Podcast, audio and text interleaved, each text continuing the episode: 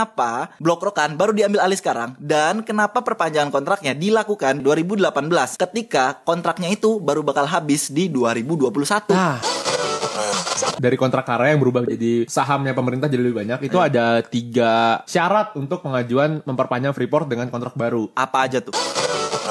Kalau kita emang bener-bener pengen berdikari, semuanya itu dikelola oleh pemerintah, rakyat sendiri gitu. Pertanyaannya, apakah kita mampu? Oke, kali ini podcast Chalkes bakal ngebahas fenomena yang terjadi di masyarakat kemarin, masalah Freeport, Pertamina, dan Chevron. Ada apa sebenarnya yang terjadi? Simak di episode ini. Intro dulu.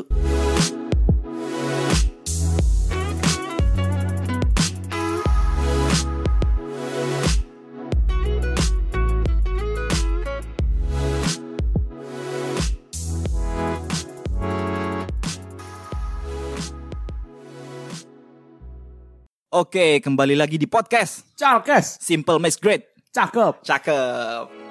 Oke, Akhirnya kita balik lagi nih ke studio rekaman. akhirnya kita studio direkaman setelah kita eh, rekaman selalu di cafe dan noise-nya banyak banget dan gua ngeditnya susah. Bener banget. ya. Aduh. Akhirnya nih Chalkes podcast Chalkes balik eh, lagi balik lagi bareng lo semua di episode ke-16. Eh 15. Oh, 15. Salah kan? Kan ada banyak jadi lupa gua. Siap, kayak yang banyak banget.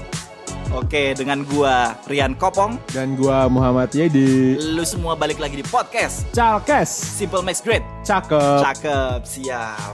eh Pong, Oke, ini apa ngomong-ngomong podcast Chalkes udah bikin logo baru cuy. Logo baru, ceritanya nih mau ada season 2. Itu season 2. Nanti season 2-nya isinya apa? Lu tungguin aja dah. Lu tungguin aja semua ya. Logo barunya itu kita ini apa eh, konsepnya itu pengen nampilin muka. Iya, karena selama ini di episode 1 episode sorry, season 1 kita nggak pernah nampilin komuk. Nah, ini komuk kita. Ini kamu kita berdua. iya. Dan ini nih. Eh, kita juga terima kasih banget nih Kem- kemarin itu be- eh, seminggu yang lalu eh kita dapat apa namanya dapat apa apresiasi dan aj- ajakan kolaborasi juga sama IAGIO UPN. Luar biasa. Tepuk tangan dulu. Hei. Wes. Ntar, ya Geo apaan? Nah, Yagio itu adalah ikatan alumni geologi UPN Veteran Yogyakarta. Nah, kebetulan Oh iya, nih, gua sama Kopong kan eh, ma- mahasiswa tingkat akhir di Teknik Geologi UPN. Nah, akhirnya kita buka juga nih kita siapa. ya? Iya, kita kita buka identitas sebenarnya anjing. Itu, itu benar. Nah, jadi kita kemarin di apa di support gitu, kita diapresiasi banget sama mereka dan kita senang banget ya. Eh, kita senang Ak- banget. Akhirnya nih. Akhirnya ada yang recognize kita. Iya, selama 6 bulan akhirnya dapat juga nih begini-begini nih. Nah, eh, ini merupakan suatu kehormatan dan privilege juga ya dari IAGEO dan ini sesuai dengan tujuannya Chalkes juga ya. Tujuan Chalkes itu menggeologikan Indonesia, mengindonesiakan geologi. Nah, bener. Ha-ha. Jadi jadi jadi entar di season 2 di episode eh, setelah ini bakal banyak banget nih kita kolaborasi sama Yagio UPN. Nah, isinya itu bakal apaan? Nah, lu tongkrongin aja dah. Nah, oke. Eh, masuk materi. Eh, gimana nih? Jadi kemarin nih di headline headline berita sebenarnya bukan kemarin sih dan kita emang baru ngebahas aja sebenarnya agak telat juga. Eh, nah kita bakal ngebahas masalah BUMN yang kian menggeliat di dunia energi. ya. Terus terus lanjutin. Oke, eh, BUMN apa aja tuh? Pertama ada Pertamina yang mengakuisi Chevron, bukan mengakuisi, eh, memenangkan, memenangkan huru hara, eh, bukan huru hara juga, apa namanya pertarungan Oh, ini yang di tempat lu apa namanya? blok rokan. Blok Rokan di Pekanbaru ya? Iya di Pekanbaru. Enggak sih, blok rokan itu dia adanya di Duri dan di eh, Minas. Jadi jadi isu kemarin tuh eh bukan isu lagi sih ya. Iya, udah udah jatuhnya terjadi. udah fakta nih. Udah fakta. Jadi fakta kemarin itu adalah eh, Pertamina itu memenangkan eh, Blok Rokan. Blok Rokannya adalah salah satu site-nya Chevron ya. Chevron, Saatnya Chevron di daerah sekitaran Pekanbaru. Pekanbaru. Nah, jadi selama ini blok rokan ini eh, diolah sama Chevron, produksinya itu diolah sama Chevron. Nah, kemarin di tahun eh di bulan apa? ya? Juli. Enggak, enggak Juli, Juli, itu. Juli Juni. Juli itu kalau nggak salah gue eh Juni Juni itu Freeport. Oh iya, Nah, ha. Juli ya, Juli. Ya? Juli, Juli. Kayak sekitaran Juli, gue lupa. Itu Pertamina eh, deal-dealan bahwa blok rokan itu selama seterusnya itu bakal diambil alih atau di tag sama Pertamina. Yang artinya eh, sebenarnya itu blok rokan udah habis kontraknya pong Iya. tahun 2021 sama Chevron. Hmm. Begitu. Nah, tapi yang menarik adalah ya ini nih, gue pantau-pantau nih ya, gue simak-simak nih. Kok bisa deketan ya? Pertama Freeport, pemerintah mengambil saham mengambil alih saham di Freeport hingga 51%. Itu Artinya itu bulan Juli itu. itu bulan Juli. Artinya apa? Artinya setengah dari sahamnya Freeport nih diambil sama pemerintah. Hmm, ya ya ya. Eh, bulan Juni itu tepatnya gue inget banget itu eh, Sri Mulyani Menteri Keuangan RI Ya. itu dia melak- eh, Iya. beliau Iya, iya Songong- lu kayak temennya aja lu ya. songong banget gua. Beliau itu eh, melakukan konferensi pers gitu. Konferensi pers, konferensi. Eh, Ya ilah. Lah lu beka, lu gat bekasnya kagak bisa lepas ya, buset. Oke, konferensi pers dia eh, bilang bahwa pemerintah lewat Inalo, Inalu, sorry, Inalum, inalum, inalum. Inalum Ah. itu mengambil alih Freeport McMoran atau Freeport Indonesia Iya. eh, di bulan Juni. Nah itu yang tadinya Pong eh, namanya kontrak karya. Kontrak Jadi karya. kontrak karya ini dia cuman eh, ngasih 9 persen 9,3 berapa persen gue lupa itu untuk Indonesia. Iya. Nah sekarang itu di bulan Juni setelah lima- 50 tahun kita Iya. cuman dapat eh, dari 2 persen sampai 9 persen. Sekarang kita dapetin 51 persen. Kok bisa nih? Nah, ini dia yang menarik. Dan oh, tadi kontrak karya itu disingkatnya kakak ya? Kakak kontrak karya. Kakak. Nah, dengan kita memiliki kontrak karya yang sebesar 51% itu, artinya setiap eh, ada keputusan ataupun eh, rapat direksi misalnya, pemerintah ini dilibatin Pasti dilipatin karena mereka Dilibatkan. udah setengah lebih gitu. setengah lebih. Nah, ini yang selain juga pemasukan ke pemerintah yang jauh bakal lebih besar gitu ya. Jadi- Jadi, jadi- masalah Freeport. Tahun ini sebenarnya pemerintah Indonesia lagi gacor banget nih. Gacor banget. Gacor banget gue ngerti berhasil mendapatkan Freeport eh, Indonesia di tag 51% dengan Inalum oleh pemerintah Indonesia terus Blok Rokan juga diambil. Hmm, belum Mas- eh sempat bukan jam. diambil tapi di take over. Take over Take lah. Ah. over lah bahasa Inggrisnya kerenan dikit. Nah, belum lagi satu lagi nih yang akan terjadi. Kasih tahu ya. Blok Jabung Blok Jabung. punyanya Petrocina kalau Kalau Cina. tahu. Ah. Nah itu bakal mau diakuisisi juga sama pemer- sama Pertamina. sama Pertamina iya dan Pertamina ini kan BUMN artinya sama aja kayak ini ini dimiliki oleh pemerintah Ah, alias betul. rakyat Indonesia gitu nah Pertanyaannya, pertanyaannya adalah kasih pong. jeng jeng jeng jeng Oke. Apaan nih? nah pertanyaannya ada apa kenapa Freeport itu baru diambil alih sekarang pertama kedua kenapa Blok Rokan baru diambil alih sekarang dan kenapa perpanjangan kontraknya dilakukan 2009 eh dua- sorry 2018 ketika kontraknya itu baru bakal habis di 2021. Nah. Nah, ini yang kontrak habis 2021. Iya. Berarti sebenarnya lu masih punya eh, beberapa tahun untuk merancang skema nih. menarik merancang skema. Pengambilan kontrak. Iya, ah. Bisa dari 2018 tahun ini. iya tahun ini. 2019 tahun depan. Iya. Atau enggak 2020. Ah, Tapi kenapa harus dari du- 2018?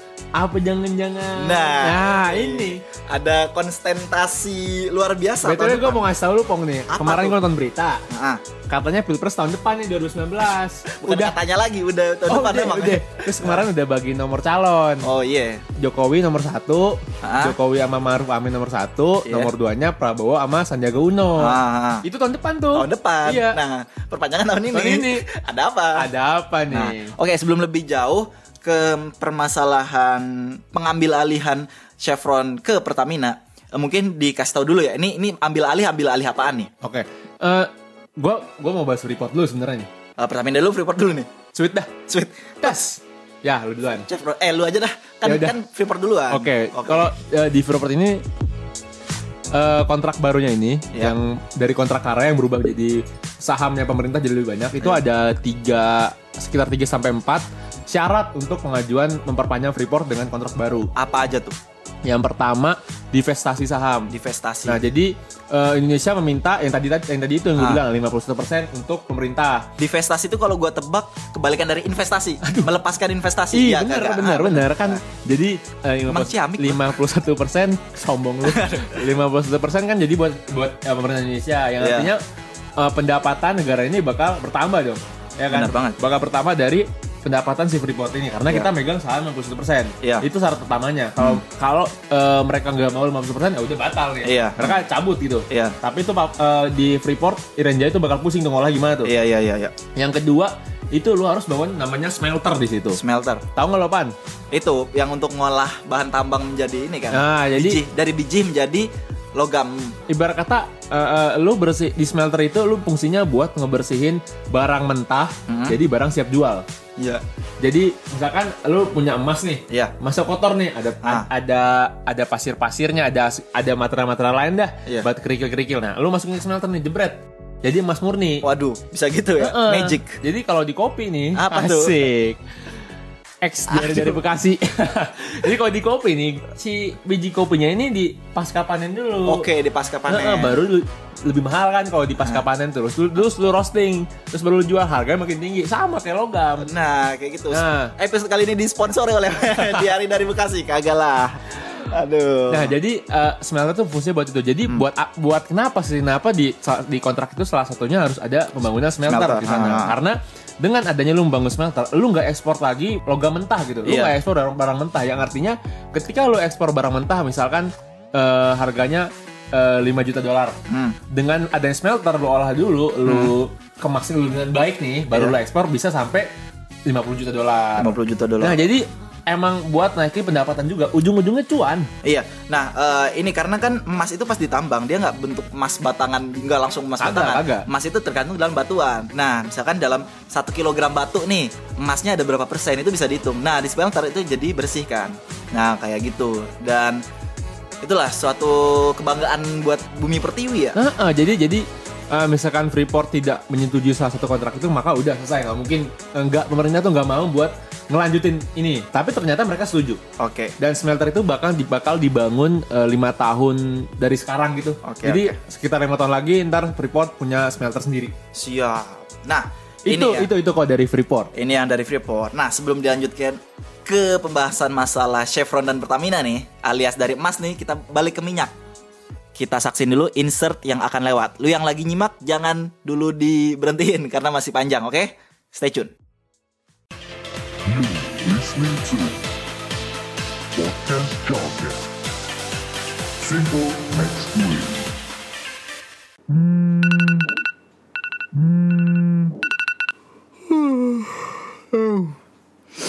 Oke Google, play Arvipra on podcast. All right, playing the latest episode of Arvibra on podcast.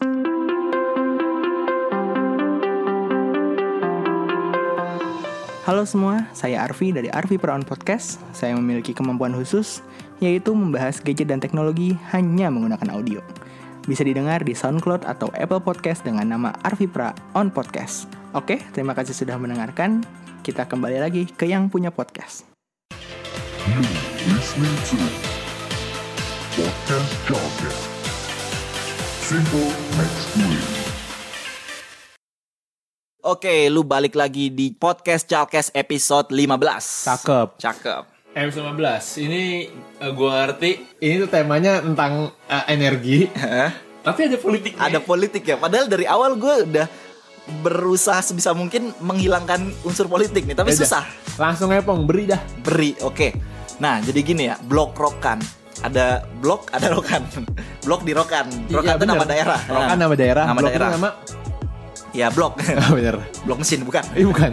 nah jadi blok rokan itu terdiri atas eh, daerah Minas dan Duri nah di mana di situ tuh terdapat ladang minyak nah ladang minyak itu yang dari dulu ngambil dari tahun 1920-an mulai masuk 1950 mulai diambil dan kontrak ditandatangan 1971 itu dari Chevron Itu ladang minyak yang ngolah si Poltak bukan? Poltak si Raja Minyak bah. Oke. Saya lu. Poltak, Poltak si Raja Minyak cuy. Iya. Lanjut lanjut. Bukan Chevron. Nah, enggak dus- dulu namanya tuh Caltex. Cuman Oke. Caltex merger kan Caltex tuh anaknya Texaco segala macam. Terus dia merger jadi Chevron. Nah, nama, Nama perusahaan tuh Caltex ya. perusahaan. Nah, mulai tahun 2021 kontraknya habis nih. Nah, dan kalau habis kontraknya siapa yang lanjutin? Nah, untuk memperpanjang kontrak, pemerintah akan eh, apa namanya? akan mempertandingkan lah. Perusahaan-perusahaan ini akan bikin yang namanya proposal. Si proposal ini akan diajukan ke pemerintah dan yang penawarannya paling menggiurkan tanda kutip dia yang akan diambil kontraknya gitu. Nah, ada dua nih yang yang paling apa ya disorotin, Chevron dan Pertamina. Kenapa Pertamina bisa menang? Karena yang pertama produksi yang dijanjikan akan ditepati oleh Pertamina itu jauh lebih tinggi di atas Chevron. Pertama, dan kedua nih, Pertamina kayak ngasih cashback. Bukan. Kayak di Shopee dong. iya, kagak, bukan cashback namanya tuh apa namanya? ke- jadi gua aduh, gua lupa namanya tapi lu dapat pemerintah dapat persenan ketika kontrak ditandatangani gitu loh. Oke, jadi Ya, oke. dapat lebih murah lah gitu. Jadi yang satu lebih sedikit penawarannya dan juga lebih hemat tentu pemerintah ambil yang itu paling menggiurkan menguntungkan tadi. Nah, Pertamina makanya yang menang. Jadi ibarat kata mah lu jual gua borong. Nah, begitu. Tapi ini memunculkan suatu pertanyaan ya. Nah. Gimana tuh? Nah, sekarang ya eh, blok minyak atau ladang minyak dia ada umurnya ya. Jadi misalnya umur ladang minyak tuh 50 90 tahun, tapi makin lama maka dia akan makin berkurang Cadangannya Ya, habis. cadangannya habis. Nah, bagaimana bisa Pertamina eh, menawarkan produksi yang jauh lebih tinggi daripada Chevron? Yang mana Chevron ini dari dari zaman baheula nih, dia yang tahu kondisi blok rokan. Nah, data dan betapa beraninya Pertamina gitu untuk nah ini apa pertimbangannya gitu loh oke lah mungkin bisa mungkin bisa tapi akan berat karena Pertamina juga harus eh, mendatangkan atau bekerja sama dengan perusahaan-perusahaan minyak lain contohnya untuk apa untuk penanggulangan resiko atau safety and risk-nya terus juga masalah EOR atau EOR itu Enhanced Oil Recovery yang artinya Oke, guys, tahu. yang artinya itu eh, bagaimana caranya kita mengambil sisa minyak yang ada di bawah tadi dengan teknologi yang advance atau itu disebut juga cara non konvensional. Nah, Chevron udah ngelakuin unconventional itu sih dari mulai steam flood. Steam flood tuh ada kata steam sama flood. Steam itu uap, flood itu banjir. Jadi reservoir minyak di bawah itu dibanjiri sama uap sehingga minyaknya itu jadi ringan ya.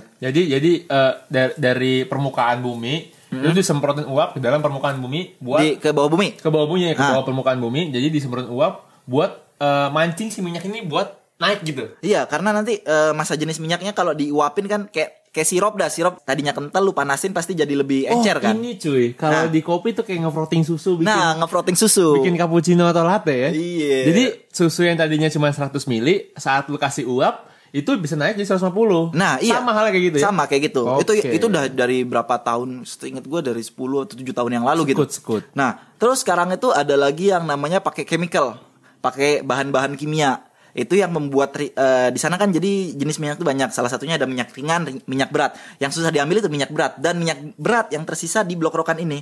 Nah, Chevron untuk dapat eh, mengakomodir produksinya, maka minyak-minyak berat tadi harus diambil. Nah, itu Pak salah satunya pakai chemical. Nah, Itu dari semua yang lu bilangin, dari semua teknologi yang lu bilangin, Mhm. itu punyanya Chevron kan? punyanya Chevron. Apa Pertamina udah pernah melakukan itu sebelumnya, Pung?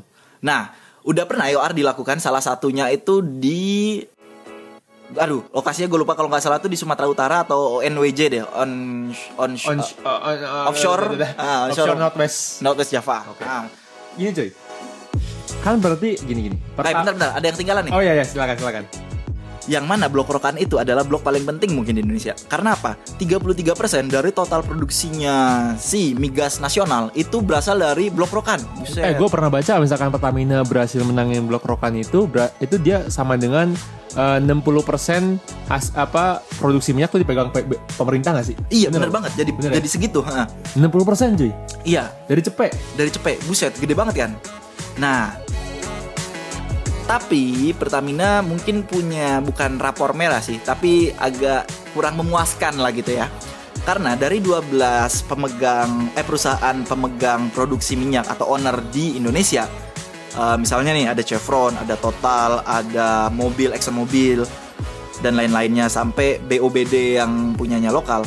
Pertamina itu eh, nggak bis- eh, belum bisa memenuhi target produksi per 2018 bulan Mei kalau nggak salah ya.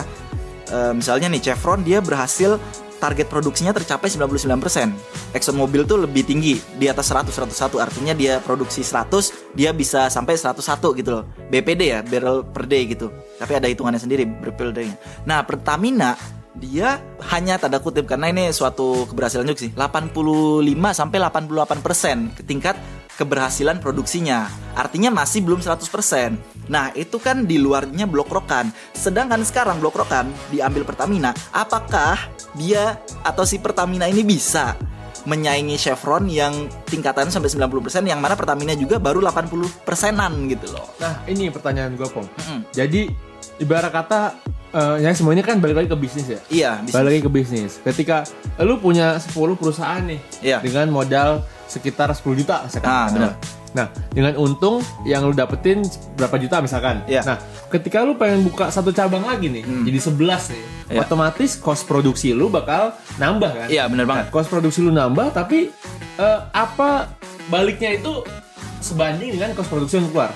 Maksudnya gue menakutkan, gue gue tuh khawatir kalau dengan penambahan blok ini jadi eh, gimana ya? Jadi eh, ya memang kita megang 60 apa Pertamina memang 60% megang 60% dari hasil eh, produksi minyak, tapi dengan dengan yang tadi lu sebutkan tadi yang banyak banget teknologi yang harus harus Di keep up sama Pertamina. di keep up sama Pertamina Ya. Hmm. dan juga banyak biaya produksi yang bakal lebih keluar lagi dengan adanya blok baru. Ya. Apakah eh, cuannya nih bakal nambah? harusnya nambah. Ketika tadi bisa kekejar semua, cuannya bakal nambah. Serta Pertamina ini gila coy. Gila keren banget 70 dia akan menambah titik eksplorasi di sekitar Brokokan hingga 77 titik atau 70-an titik dah. Itu gede banget coy. Jadi mereka kayak pengen gali lagi. Pengen nyari lagi minyaknya. Wah, keren. Nah, keren parah. Nah, ini tapi apakah Pertamina bisa menjawab tantangan dari masyarakat dan masyarakat dunia gitu? Soalnya ini merupakan tugas yang berat kan. Nah, Tapi ngomong-ngomong, gue ini orangnya nasionalis banget, Bang. Oke, Jadi gue salut banget, gue apresiasi banget buat PT Pertamina Persero. Nah. Itu sampai 60% nih gue kaget banget nih. Iya, iya. Sampai 60% produksi minyak bumi tuh jadi pemerintah gitu. Nah, Keren banget iya. sih. Dan dia berhasil memenangkan memenangkan pertarungan dengan perusahaan multinasional lainnya. Iya. Itu itu aduh keren banget. keren banget. Gue Dan sebagai anak bangsa, waduh, pengen gue salamin yang punya. dipeluk-peluk. Iya, jangan kagak sopan. Oh iya bener ya, astagfirullahaladzim. Lu, lu kira temen SD lu. nah, serta ketika Pertamina bisa megang blok rokan, lu tahu Indonesia sampai sekarang pun masih impor minyak kan? Ya betul. Nah, ongkos impor minyak dengan kita megang blok rokan itu bakal berkurang hingga 4 miliar dolar per tahunnya, Edan. Jadi kayak ongkos impor lu tuh akan berkurang gitu loh ketika Pertamina atau pemerintah megang si blok rokan ini seperti itu. Jadi, Jadi, ya. kita bukan apa ya? Kita bukannya mempertanyakan kinerja Pertamina, bukan bukan nggak percaya kinerja Pertamina, cuman kita hanya mempertanyakan gitu.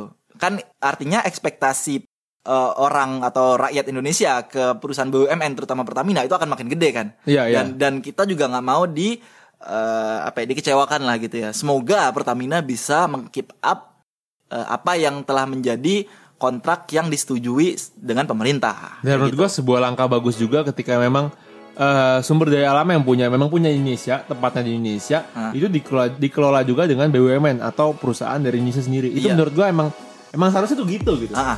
udah cukup lama kita nungguin eh, ini kapan sih perusahaan multinasional diakuisisi sama pemerintah dan sekarang udah banyak kejadian nih udah dua perusahaan multinasional dari dua bidang yang berbeda Iya. berhasil diakuisisi sama pemerintah Ah. itu gue menurut gue sangat the best banget dah. Iya, the best banget.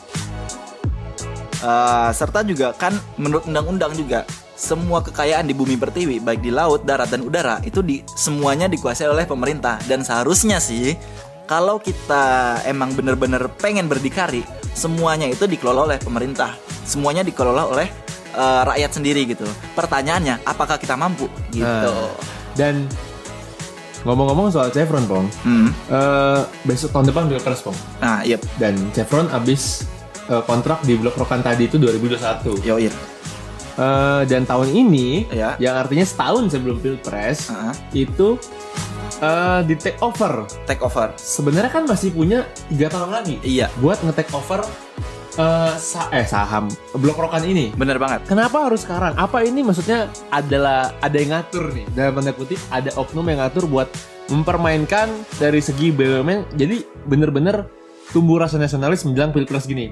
Dari kita pribadi muncul rasa nasionalis yang iya wah ini ah gitulah Aduh. ngerti kan lo maksud gua? Iya sih, kalau kita mau cocokologi dengan itu sih bisa aja. Tapi masalahnya juga gini, 2021 kontraknya habis. Nah, nggak mungkin 2021 kontraknya habis terus pemerintah baru bikin perjanjian 2021 juga, Cuk. Kenapa Kagak kagak kekejar, jangankan yang repot-repot dah. Nih, berarti logo Chevron nih di tembok-tembok kudu diganti sama logo Pertamina. Oke. Nah, nurun-nurunin logo aja butuh waktu. Nah, belum lagi eh, perencanaan dan lain-lain belum karyawannya juga ganti kali ya. Kagak ngerti juga tuh. Nah, ntar lu yang lagi nyimak kalau tahu ada info lebih bisa kasih ke Calkes ya dan bisa kita share di episode selanjutnya. Tapi tetap aja kan. Gimana? tetap maksudnya masih eh, masih masuk banget dengan pilpres tahun depan, tahun sekarang tahun ini dan gua nggak tahu ini ini memang eh, strategi pemerintah untuk menggebu-gebukan ini menggebu-gebukan rakyat Indonesia untuk si- bersifat nasionalis atau ini strategi lain dari pilpres tahun depan. Gua nggak tahu. Nah, itu biarlah waktu yang menjawab. Yang jelas eh, kenapa kontaknya di jalan sekarang supaya pemerintah, so, sorry bukan pemerintah, Pertamina masih bisa punya waktu untuk eh, siap-siap nih, siap-siap. Jadi ketika Chevron lepas 2021, Pertamina udah tinggal garap aja, kagak ada perlu yang dipersiapin lagi. Oke dah, yang berarti kita simak aja nih. Simak aja ke depannya bakal apa ini yang yang akan hot yang akan terjadi nih. Oke, jadi segini aja ya. Segini aja kali. Ya, eh, terima kasih banyak buat yang udah dengerin podcast Chalkes balik lagi di episode 16. tungguin episode selanjutnya kita bakal kolaborasi sama IAG UPN. Iya GUPN. Oke, ah, semuanya di season 2 jangan lupa Chalkes juga punya Instagram, Facebook dan Twitter dan semuanya ada info-info menarik. Lu follow kalau kagak follow bangetan lu. Ntar lagi nih, Chalkes lu bisa dengerin di Spotify juga. Siap, lagi Tung- diurus ya. Tungguin aja tongkrongin nih. Ya Yoir, Yaudah deh gitu aja. Assalamualaikum, gua cabut. gua kopong cabut, bye.